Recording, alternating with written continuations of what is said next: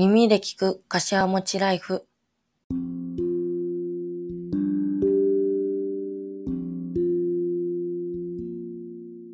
皆さん、こんにちは。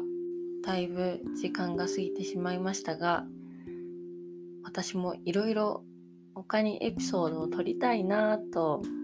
思いつつも、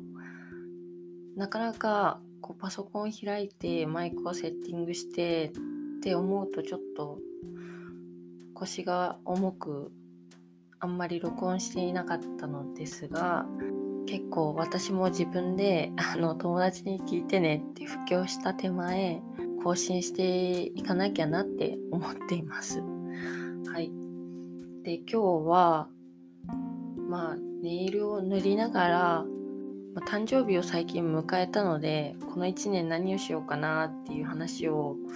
5分10分ぐらいしようかなって思いました早速関係ない話なんですけど。今日塗る塗るネイルはえっとベースコートとトップコート私はロングラージュのものを使っています。ロングラージュのベースはすごい速攻で乾くんでメインの色に行きやすくってトップコートも速乾のタイプを使っていてそのまま寝ても布団にシワがつかないみたいな。感じのものなのですごい使いやすいです。で今日塗るメインカラーはえっと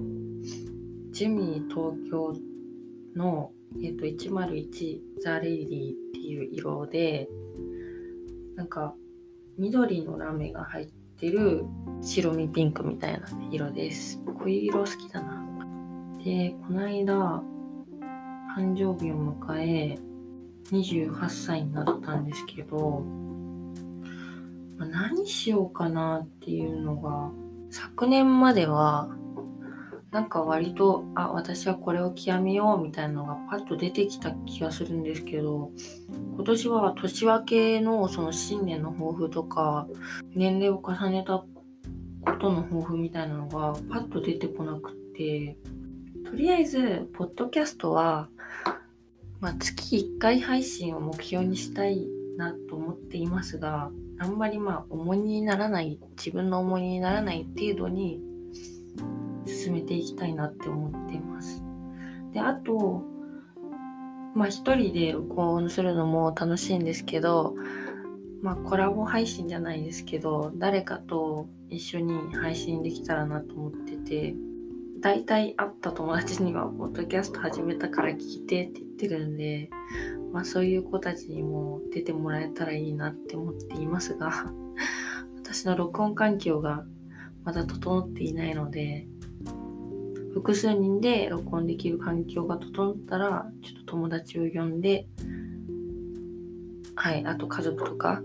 呼んでなんか配信したいなと思います。今年どんな1年にしたいかな？なんか去年あまりにも病院にかかることが多かったんでまあちょっと軽いものから結構重いものまで様々病院にかかったので今年2023年というか28歳の年はあの本当に健康に行きたいなと思います。うんまあ、そのために運動とかもちゃんと継続していかないといけないなと思いますし心のメンタルの健康の方も私はやっぱ人に会うと心が回復するタイプなのでちゃんとたくさん友達とかこう後輩とか家族とかに会おうかなって思ってます。あとは新年で楽しかったことが中高の友達女子7人で長野の長岡にサウナの旅に行きまして、なんか、綺麗なペンションみたいなところ、一棟？一棟の中の三、三部屋ぐらい、三部屋？三ゾーンぐらいあるうちの一ゾーンを7人で貸し切りみたいなところをしたんですけど、すごい綺麗なところで、私、長岡って、多分長野に行くのも記憶の限りでは人生初でそれも新鮮でしたし女の子と女の子っていうか友達と旅行行くっていう機会もまあまあそこそこはあったんですけど、まあ、ここしばらくはしていなくてでかつ高校の友達でっていうのなかなか愛してなかったので、うん、高校の時も一緒にこう宿泊行事あったけどそんなこうわちゃわちゃして泊まるみたいな感じじゃなかったんですごい新鮮で楽しかったですね。なんかこういうことをやっぱ継続的にずっとやっていきたいなって思いました。まあそれ以外にも餃子パーティーをしましたね。これも中学の部活の同期で中学の部活女子だけだったんでまあ女の子だけで集まって餃子を作るって食べる会をやりましたこれも楽しかったな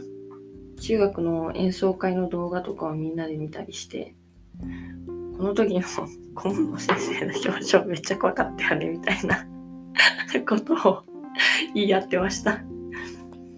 そこでなんか誕生日もお祝いしてくれて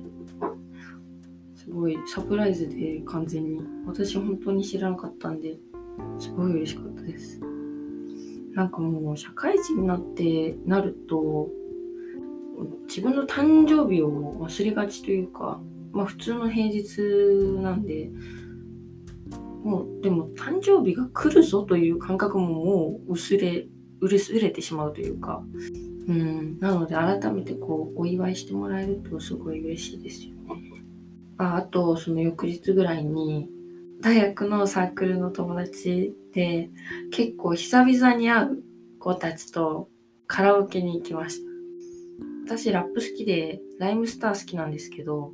本当に数年ぶりに会った子がライムスターめっちゃうまいんですね。それを私が学生だった当時に一緒にカラオケ行った時は私がライムスターをそんなに興味なかったんでその子の凄さが分かってなかったんですけどライムスターを自分が好きになってからそういえばあの子ライムスターっていうかマミー D のものはねめっちゃうまかったよねと思って